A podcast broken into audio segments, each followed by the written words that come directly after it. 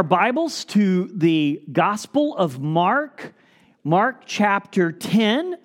We'll be reading today from verses 17 through 31 as we continue our series thinking about what does it mean for us to live lives in light of the invitations of God to enter into relationship with him.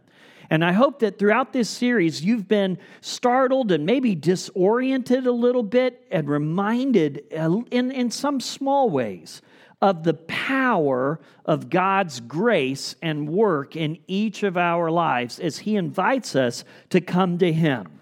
And today we're going to see a person that was invited to come be with Jesus, to follow Jesus.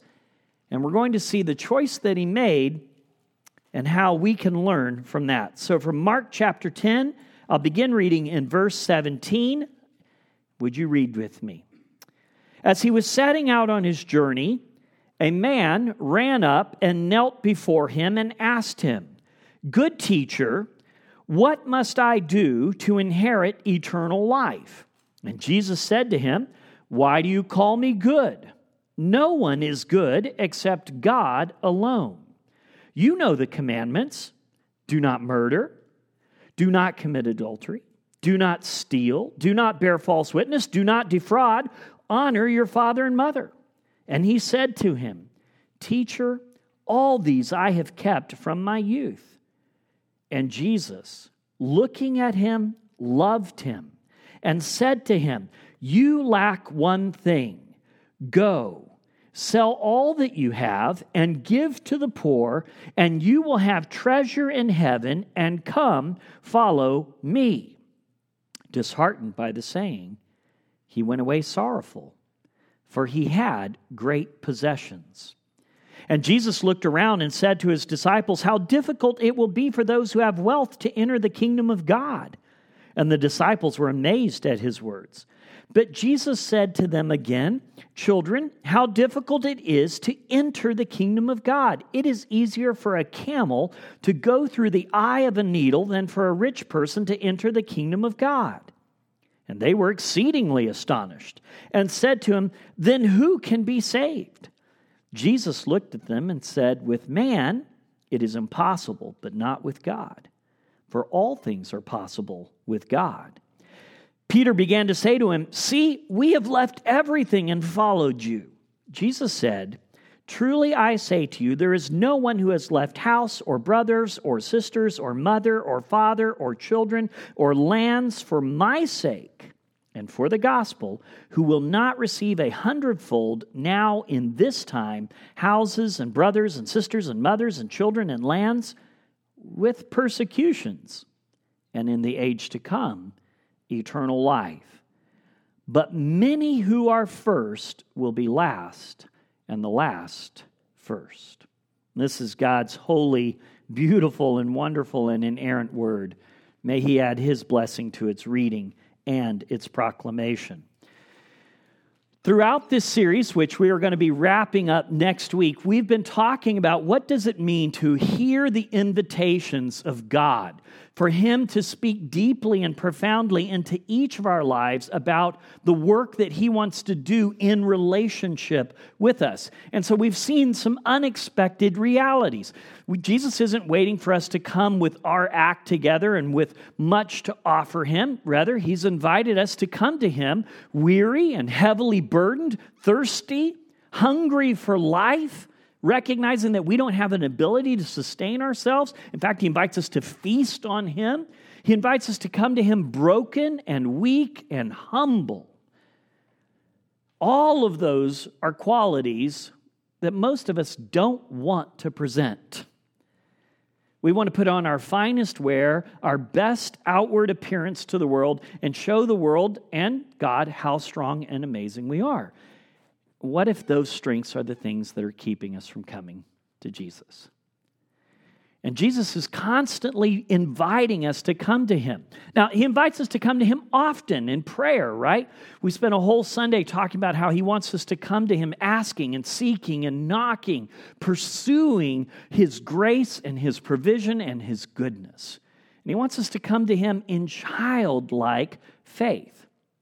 Now, if you were to go back in the Gospel of Mark, just a few verses before we started reading, you would see there that that's the encounter we studied several weeks ago where Jesus said, Don't stop the children from coming to me. In fact, you need to come to me like children.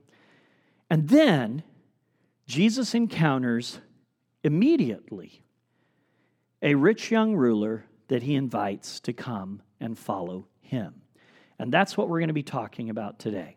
What does it mean to follow Jesus? Specifically, you're going to see that Jesus is inviting us to follow him into salvation, to follow him into salvation, to follow him into sacrifice and suffering. And that's an invitation a lot of times we don't really want to hear. And then we'll see how Jesus is inviting us not just into sacrifice and suffering, but into satisfaction and real significance, a life that truly matters. And finally, we'll see how Jesus is inviting us to join him in strategic service.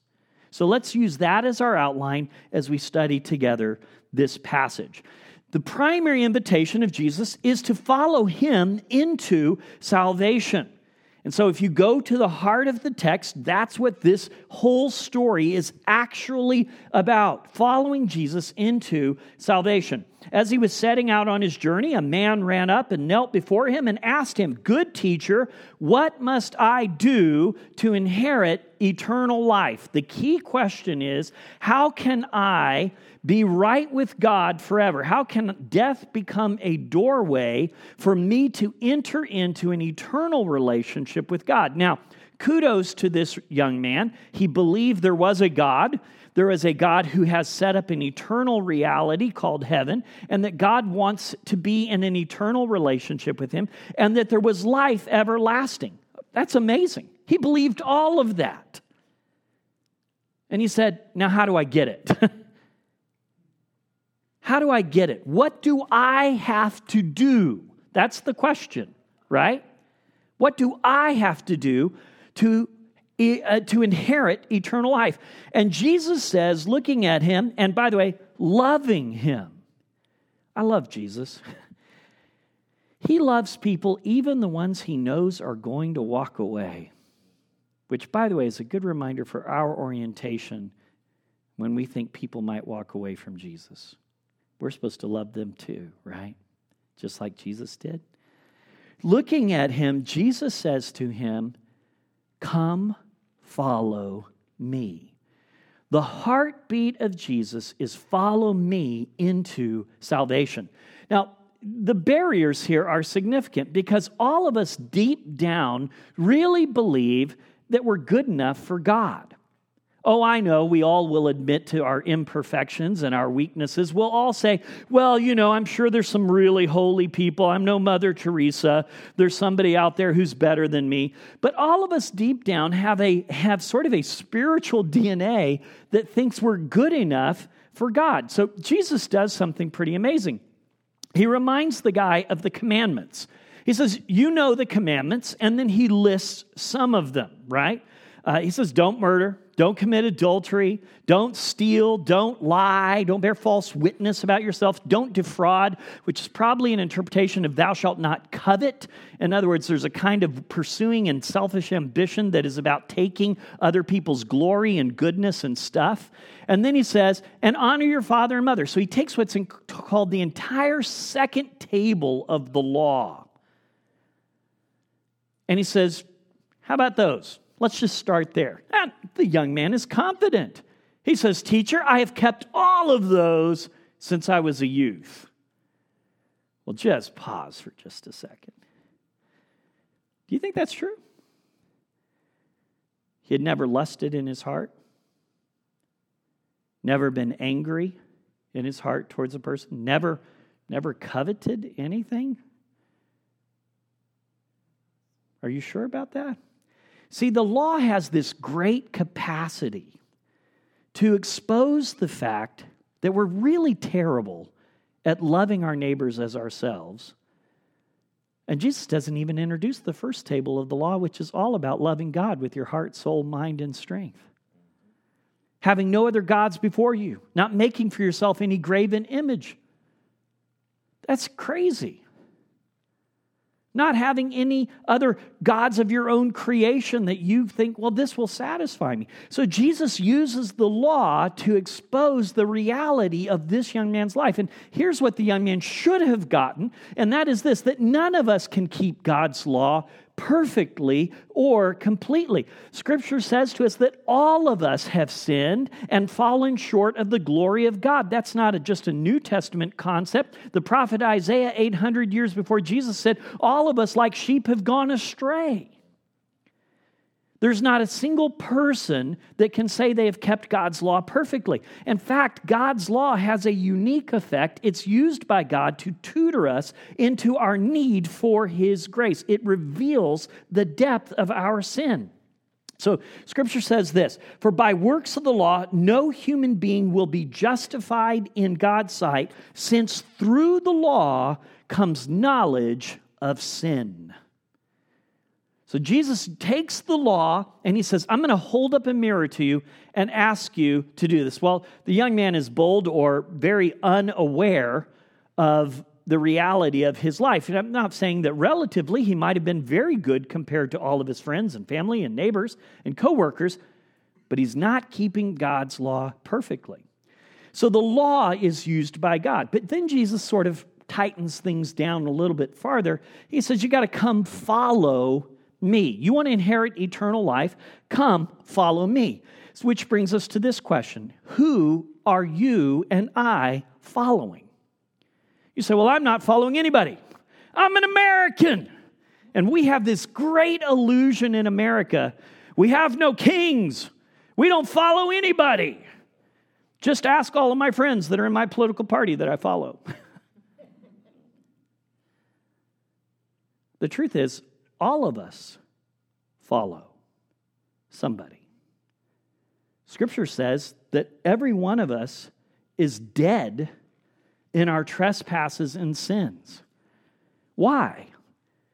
Because in them we once walked.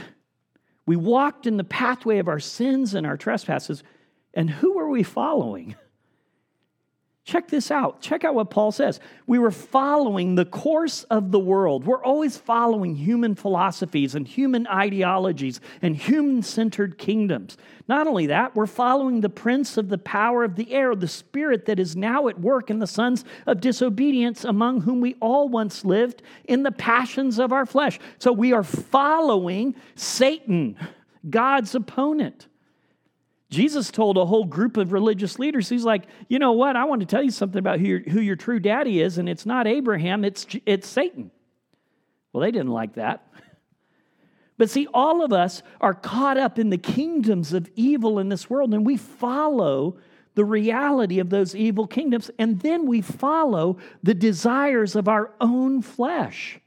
We carry out the desires of our body and our mind, and as a result, all of us are children of God's wrath. In other words, because we are following our own wills and the worldly ideologies that are against God and Satan himself, the end result is that a just and holy God must pour forth his wrath, wrath upon us. And we may not like that reality, but that's the reality Jesus is trying to lead this young man to understand. I think in part, Jesus is asking the young man to reflect on this question What will it take to save you from your sins and bring you into God's kingdom? Do you really think that trying harder, running faster, getting smarter, understanding spiritual secrets will save you? You're wanting the magic key to get into the kingdom, but you're wanting it without following the king. Isn't that odd? None of us would ever do that, right? We would never want to go through baptism or walk an aisle or say a certain prayer and do that rather than actually having to follow Jesus all the days of our life. But see, that's the way into the kingdom, is to follow the king. The disciples, by the way, are shocked at this. they're, they're, they're surprised because, according to them, they're looking at this guy and they're like, man, I saw his Boy Scout merit badges. You know, he was an Eagle Scout. And by the way, uh, my, my cousin's uncle knows his father, and he, he's really good to his parents. He keeps his lawn mowed. He does all of these things. He gives a lot of money down at the local synagogue. And the disciples are shocked at what Jesus is saying to this young man. So Jesus says to them, Children, how difficult it is to enter the kingdom of God.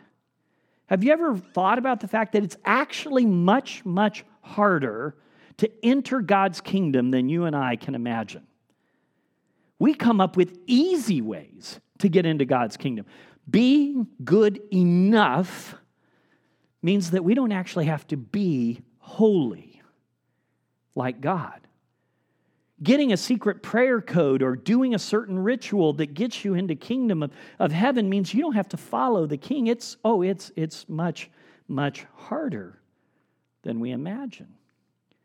Jesus portrays the path into eternal life and salvation as a way a path that you have to follow the king in. And so he says, Enter by the narrow gate, for the gate is wide, the way is easy, easy that leads to destruction, and those who enter by it are many. There are many people who think they are headed to heaven, but they are literally headed for a spiritual cliff into an eternal abyss. Which, by the way, Satan is not in charge, but a prisoner being tortured along with you. The gate is narrow, Jesus says. The way is hard that leads to life, and those who find it are few. They're few. You see, it takes nothing less than a miracle for you and I to understand that the way of salvation is to follow the King. And his path that he took was hard and narrow. And to follow him means to, to stay on that path. And it takes a miracle of the working of the Holy Spirit of God to set our eyes open so that we realize we can't follow God's law, that we are subject to his wrath. He gives us new understanding in our minds. He calls us out of darkness and says, Come, follow me. All of that is a work of God that is a miracle of grace. Jesus says to the disciples as they're exceedingly astonished, He says, they, they say to him, Who can be saved? The disciples' outcome of this conversation is for all of them to go, We are all in deep kimchi. We're in really bad trouble here. I'm messed up. Who can be saved? Jesus' response is with man, it's impossible. But with God, all things are possible. You need a miracle, Peter. You need a miracle, James. Chris, you need a miracle. Maggie, you need a miracle. Donna, you need a miracle. Guess what? Jason, you need a miracle. Because without that miracle of God, that working of God, you won't be following Jesus. So here's the question is Jesus God to you? Now, Jesus addresses this with this young man. He, he says, Why are you calling, calling me good? Uh, this may seem unusual to you and me because we would say lots of people are good. But in Jewish culture, particularly first century Jewish culture, you, you referred to God as the ultimate good and so when he's, when he's, he's saying that Jesus is good, Jesus is trying to simultaneously ask him uh, two questions and point out the nature of God's reality. He says, Only God is good. So the question is, Am I God? That's what Jesus is asking him. Am I, Jesus, God? Are you, are you acknowledging me as your God? Or are you just thinking of me as a good teacher. C.S. Lewis points out rightly that Jesus has not left room for us to think of him as a mere good teacher. The demands that he makes are ridiculous. The reality of his claims are push us to ask is he insane? Is he delusional? Is he a liar trying to gather an army for himself? And a fool for believing that he could defeat the Roman Empire? Or is he who he actually said he was? Time and again, Jesus brings this reality to every single person. Will you follow me as your God? So, to Peter, he says this Who do you, Peter, say that I am? Who do you? Well, Peter said, I've, I've seen some crazy stuff, and frankly, I've listened to your teaching, and there's only one logical conclusion you are the Messiah. That's what the word Christ means. You are, you are everything I've ever hoped for. And you are the sent one of God for me to follow. You're the Son of the living God. Who do you say Jesus is? Oh, I know that we all know the right answer. The question is whether or not that's where you actually place your life. Jesus says so clearly to another one of his disciples, He says, Listen, am, am I your only hope? Am I your only hope? Well, that's a great question. So Jesus says, I am the way, the truth, and the life. No one comes to the Father except through me. See, to come follow Jesus means you have to say, I have no other hope for salvation except to follow him. He went that way, and I'm following him. Because where he's going is life, and all other paths don't lead there. Can you be real before your version of Jesus? See, if he's God, he already knows all your dirty little secrets. He knows what's hidden in the closets of your lives, those things that you want to forget and you hope everybody else has forgotten. He knows the deepest character flaws. And guess what? He knows what bad things you're going to do tomorrow that you haven't figured out yet.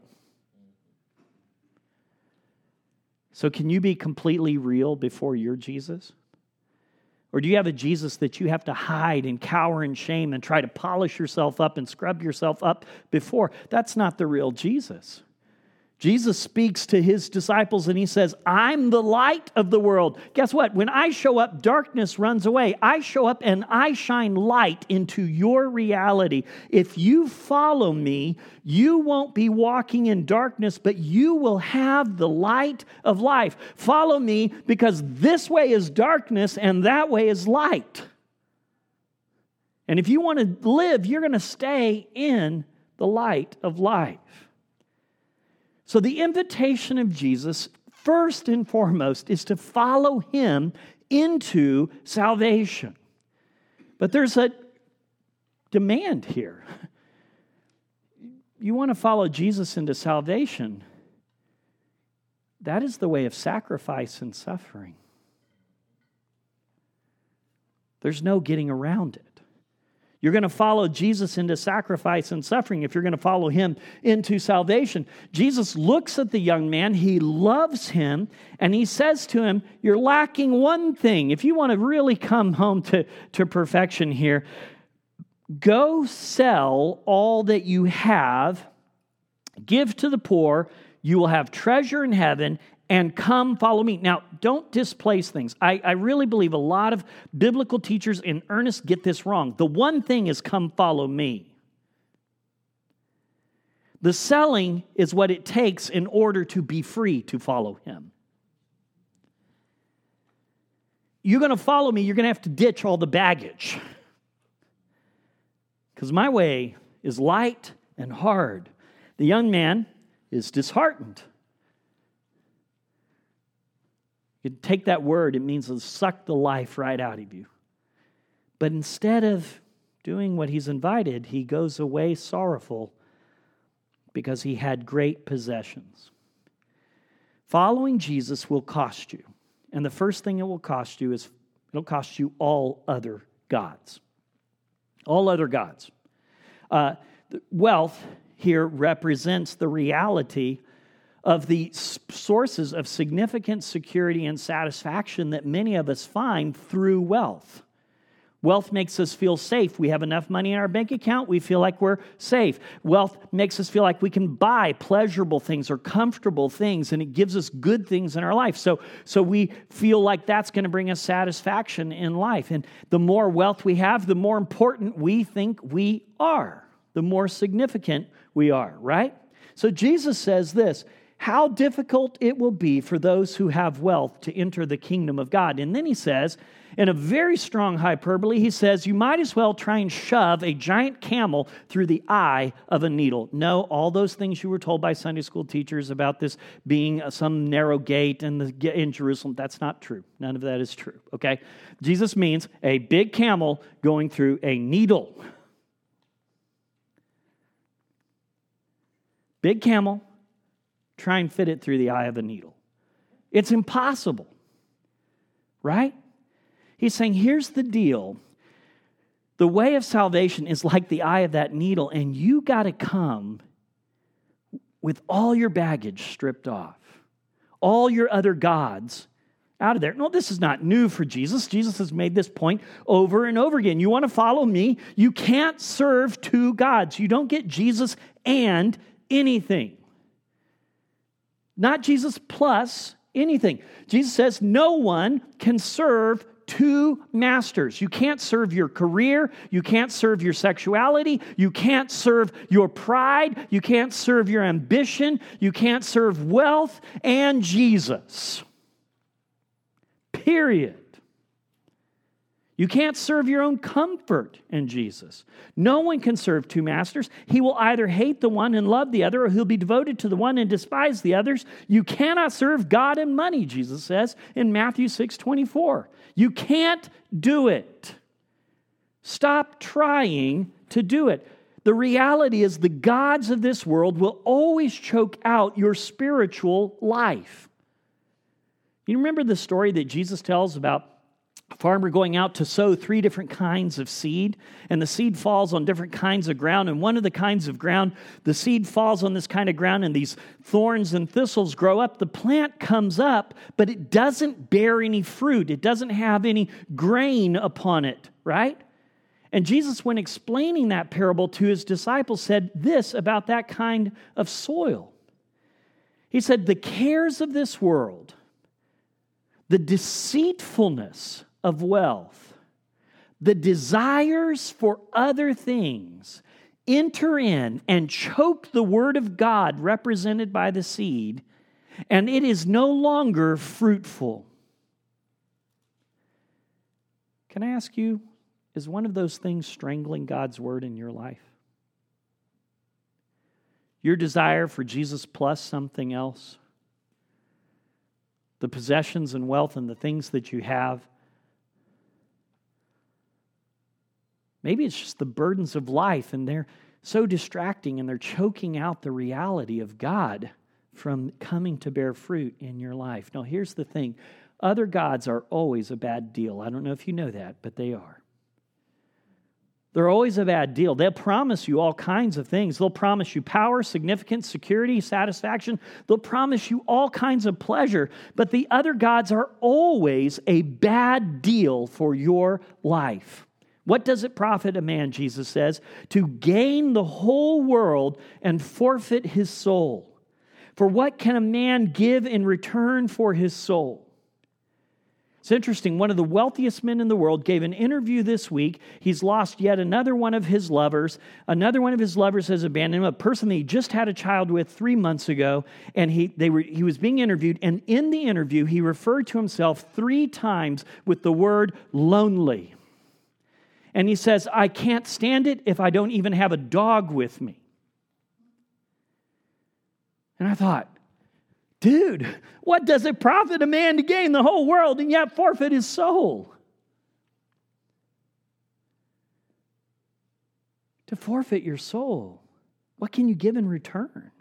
So Jesus wants you to understand if you will follow me, it will cost you all other gods, and that will hurt people. It is the way of sacrifice and suffering. Don't say, oh, yes, I'll give up all the other gods, but I don't want it to hurt me. It will. Following Jesus will not only cost you all other gods, it'll cost you all other priorities. Jesus is not just simply telling this one rich young ruler to follow him. We have multiple encounters where he uses that phrase. So if you go to Luke chapter 9, you'll see a sequence of people who are interacting with Jesus about this call to come follow him. And Jesus demands that they sacrifice certain things. To one guy, he demands that he sacrifice comfort. The guy says, to Jesus, I'm going to follow you, Jesus. I heard your call. I'm going to follow you wherever you go. Any of us ever done that? Gone to a spiritual retreat, come to a place of climax in a worship service where we go, I'm going to do whatever you want, wherever you go, just not next door to my neighbor who needs to hear about you. Right? Because that would be uncomfortable. They may not like me. Jesus said, Foxes have holes, birds of the air have nests. The Son of Man has nowhere to lay his head. He went right for what was most important to this guy. He said, You want to be comfortable more than you want to follow me. I think the great religion of America is actually comfort. We all want to be comfortable. Following Jesus is not just going to cost you your comfort, it'll cost you other duties and obligations. Jesus will have no other priorities that are before him. So, another young man, Jesus says, Follow me. Follow me. And the young man says, Lord, let me first go and bury my father. This is a duty of sons. Lord, I, am going to follow you, but first I got to take care of stuff at home. I have other duties and other obligations. And Jesus says something that seems so harsh to us. He says, Leave the dead to bury their own dead, but as for you, go and proclaim the kingdom of God. I've got a bigger priority for your life than all of the other priorities and duties. Well, we don't like that, do we? Jesus, now, oh, Jesus, you're stepping on toes. Well, Jesus has already made it clear he's also going to cost you relationships. To another young man that comes up to him, he says, I'm going to follow you, Lord, but first let me say farewell to my family. I want to go home. I want to keep those relationships. I want to make sure everything's at, at, peace at home before I do this. And, and he's not just saying, I need to go say goodbye, folks. What he's probably really intending here is, I need to go make sure that none of them are going to be mad at me when I follow you. Jesus says, No one who puts his hand to the plow and looks back is fit for the kingdom of God. Following Jesus will cost each and every one of us, and it will cause us suffering. Peter, who was there on that day and so many of those days when Jesus was making these demands, said this to the church. He said, Church, you want to hear the calling of Jesus on your life? For you, for to this, you, church, have been called because Christ also suffered for you, leaving you an example so that you might what? Follow in his steps. You've been called to suffering. Jesus is your example, and you've been called into the reality of suffering. To another church, he's going to say, It's been given to you the privilege of suffering. The privilege of suffering. Well, he's just echoing the words of Jesus, isn't he? Indeed, all who desire to live a godly life in Christ Jesus will be persecuted, Paul would write to Timothy. Where did Peter get this? Maybe it was after the resurrection. After Peter was asked once again, Do you love me, Peter? Oh, yes, Lord, you know I love you. As they're walking along the beach, Jesus does something very unusual. He prophesies a reality into one of his disciples' life. And he says, Peter, truly, truly, I say to you, when you were young, you used to dress yourself and walk wherever you wanted, but when you are old, You will stretch out your hands, and another will dress you and carry you where you do not want to go. And then John, who was following along behind them and heard that conversation, puts in this editorial note. He said this, Jesus said this, to show by what kind of death he was to glorify God. By tradition, the church has recognized the likelihood of this history that Peter was crucified upside down at his request. Because he would not be crucified right side up as his Savior was.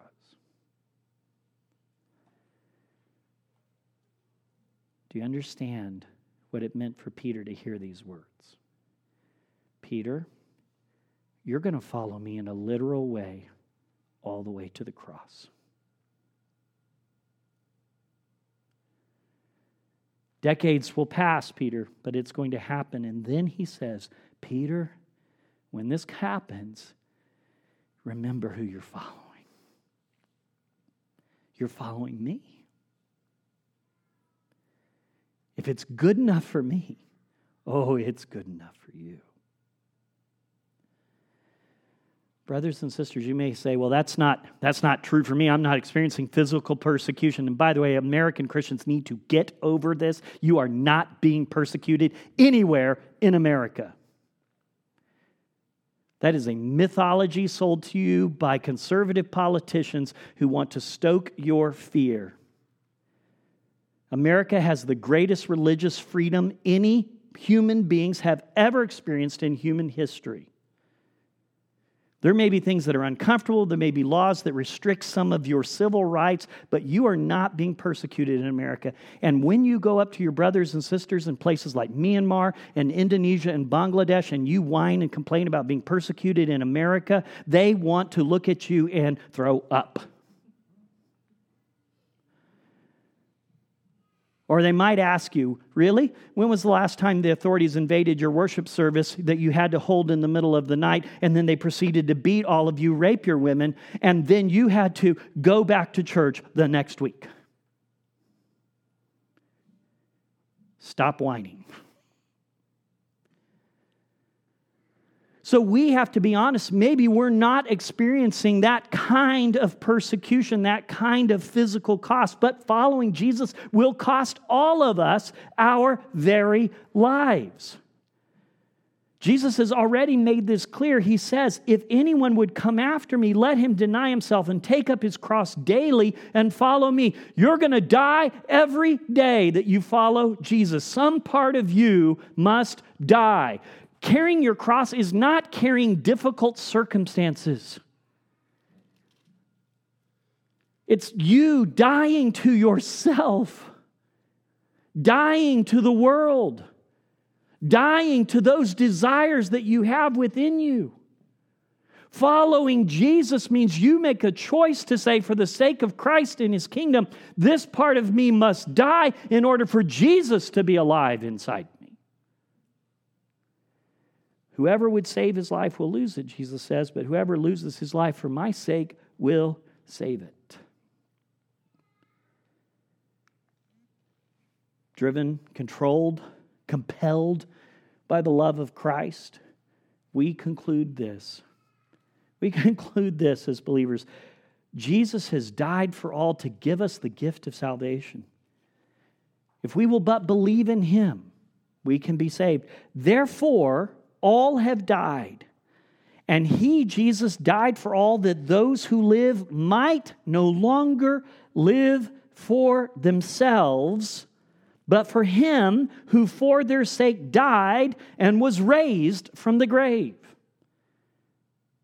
So, brothers and sisters, when we say we're going to follow Jesus, we're following him into death death to self, death to our own desires, death to our own dreams, death to our own plans, that Jesus may come to life in us. You say, well, gosh, you're, you're not enticing me much here. Following Jesus is full of sacrifice and suffering. Oh, yes, but don't ever think your sacrifice and suffering outweighs the satisfaction and significance that there is. Following Jesus into satisfaction and significance. Peter hears all of this, and of course, Peter, you know, he's we should be grateful for brother Peter because he always says the things that come to our minds and hearts. So Peter says to him, Okay, all right, that guy left. He's not going to get into heaven. Oh. But we left everything. I left my fishing business, Jesus. I left my wife at home to follow you. What do we get? Jesus both rebukes and promises here. He says, See, Peter says, See, we have left everything and followed you. Jesus says, I say to you truly, there is no one who has left house or brothers or sisters or mother or father or children or lands, leaving your nation for the sake of Jesus, for my sake and the gospel, who will not receive a hundredfold now in this time. Houses and brothers and sisters and mothers and children and lands with persecutions, and in the age to come, eternal life. What he's trying to say to Peter is simply this Peter, don't be thinking you gave up anything for me. You gained a hundred times everything that you've been giving up. And, brothers and sisters, the promise of Jesus Christ is that if we will follow him, he will take care of those temporary needs and he will bring us into a place of eternal life where there will be a greater goodness and a greater reality than anything we have ever comprehended. There are earthly promises of provisions here, yes. But the promise of the significance and the security that comes from walking with Jesus is to be embraced as a whole reality. If I give up the world for Jesus, I gain everything. They once asked the great African missionary David Livingstone what it was like to give up so much for the kingdom of God. Livingstone paused as an old man and said, I've given up nothing nothing for the sake of Jesus. I've gained it all, folks. Jesus' kingdom is a topsy turvy reality. We think we are losing, but we are gaining. Every time we die to self, there's less of Chris and more of Jesus. There's less of Karen and more of Jesus. Every time we make a choice to give up something on this side of eternity, we gain a greater reality and an eternal perspective. And God has promised you are never going to go without what I am going to place in your life. I'm going to give you more. That seems to be why he reminds them here of his topsy turvy kingdom principle. Many who are first will be last, and last will be first. In this earth, you may get much significance, you may gain much honor, you may gain much wealth, but in heaven, you might have little. Many of you who have so little here, nobody knows your name. Nobody cares about you. Everything has been given up for the sake of Christ. And here you are no one. But in heaven, you are glorious in mansions filled with all of God's goodness and provision. And each of us has to ask ourselves Am I ready to follow this Jesus with his promises personally? Now, I, I chose that word very, very carefully. I don't mean individually. We've got too much individualism in American Christianity. Too much of me and Jesus and a water pistol will take out the kingdoms of hell. But each and every one of us must come to the face the reality that Jesus is talking to me about whether or not I am following him. And we need to get our eyes off of everyone else and ask ourselves in our workplaces, in our neighborhoods, in our communities, what does it mean for me to follow Jesus? This is why your small group leaders, by the way, fuss at you whenever you start using you statements during our question and answer time uh, on Sunday nights. We want you to say, I. I am making this choice. I need to change. I need to repent. Uh, you remember that encounter we mentioned earlier about Jesus uh, uh, having Peter walk with him, telling him what was going to happen to him about in, in his life, how he was going to die for the glory of Jesus Christ. Peter looks around, just like you and I would, right? And he sees John trailing behind. And so he says, What about him? if I have to die, if I'm going to follow you all the way through the cross, what about him? Jesus says, If it's my will that he remain until I come, what's that to you? You follow me. Brothers and sisters, can I ask you to stop wanting to live somebody else's story?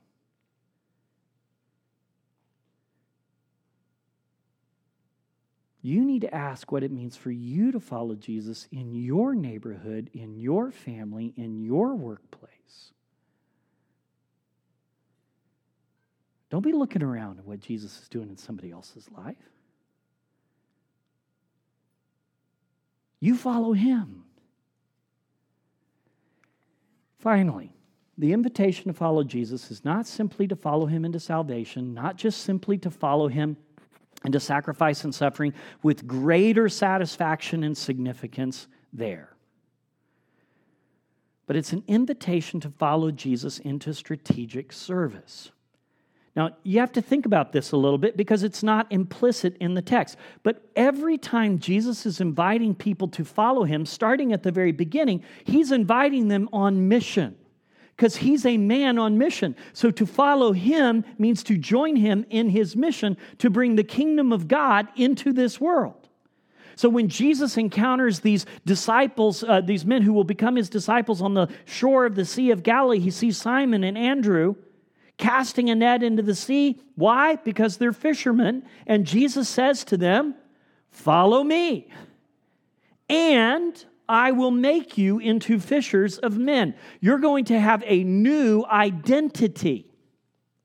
You're going to have a new mission in life. Before you were catching fish, I'm going to send you to catch men. To follow Jesus is to get on mission with him. And their response is to immediately leave their nets and follow him. James and John, just down the shore, they're going to do the same thing, right? Matthew is going to hear that calling at a tax collector's booth. Matthew, leave the booth, time to go. There's a gospel you need to write. so, folks, when you follow Jesus, he's saying, Join me on mission. Join me in this reality. Follow him through death to self into fruit bearing life. Yes, going on mission with him will cost you, and yes, there's great promises, but one of the great promises is that your life will actually matter in an eternal way. John 12, 24, John records these words of Jesus. He says, Truly, truly, I say to you, unless a grain of wheat falls into the earth and dies, it remains alone. But if it dies, it bears much fruit. Whoever loves his life loses it. Whoever hates his life in this world will keep it for eternal life. You want your life to matter, to count in the kingdom of God? Die to self, join Jesus on mission, and watch him make your life bear fruit. Follow Jesus into his work and into the Father's pleasure. John goes on to record these words of Jesus If anyone serves me, he must follow me. Same, same calling, right? You're going to serve me? You got to follow me. You got to do it my way. You have to have the spirit of Jesus, the tone of Jesus, the heart of Jesus, and the place of Jesus. He says, He will follow me, and where I am, there will be my servant also. So, where's Jesus at work? In your community, in your neighborhood, in your family, in your friends. Folks, you're never going to find that you have ever woken up on any given morning in a mission field that Jesus hasn't been to yet. He's already at work. He's inviting us to join him in that work. And he promises us this if we will serve him in this way, the Father will honor us. We will have honor and significance where it really matters forever. So, the calling is to follow Jesus into calling others to hear Jesus' voice so they can follow him. I mentioned David Livingstone earlier, and this is going to be our last passage. If you go to Westminster Abbey, the body of David Livingstone is interred there. Not his heart, by the way. The Africans who carried him to the shore as he died in Africa after a lifetime of missionary service removed his heart before they shipped his body back and they buried it in Africa because they said, Here is where his heart is. But his body is interned in Westminster Abbey. The scripture that is engraved on his tombstone is from this passage, from John chapter 10, where Jesus says, I am the good shepherd, I know my own, and my own know me just as the Father knows me and I know the Father. So we have the same kind of relationship with God that Jesus had with Father God. And he says, And I lay down my life for the sheep. There's the dying that he invites us to follow him in, right? And I have other sheep that are not of this fold. This is the part that's on Livingstone's tomb. What drove David Livingstone was the fact that Jesus had other sheep who were not yet in the fold. They hadn't yet heard the call of the Master. Jesus said, I must bring them also, and they will listen to my voice.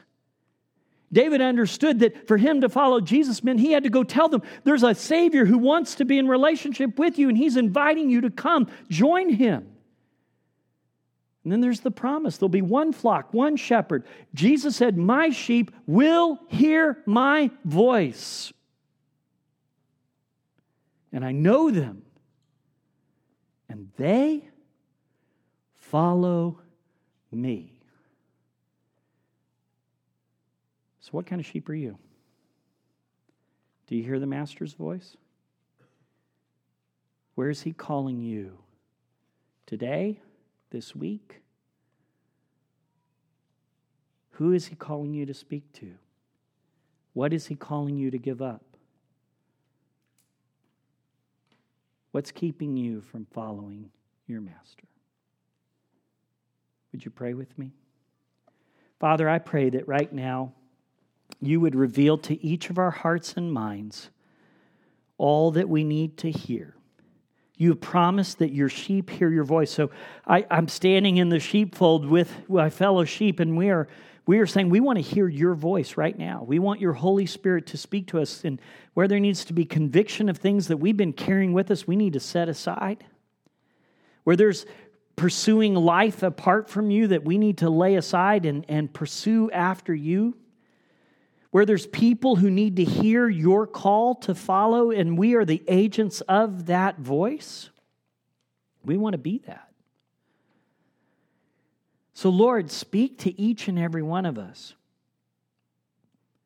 Work a miracle of grace. Bring us into eternal life. If today somebody has finally realized for the first time that they are not following you into salvation, but some form of man made religion, may this be the day and the moment and the hour when they repent of their sins and place their faith in you. Oh God, do this work, we pray, by your grace and for your glory. In Jesus' name, amen.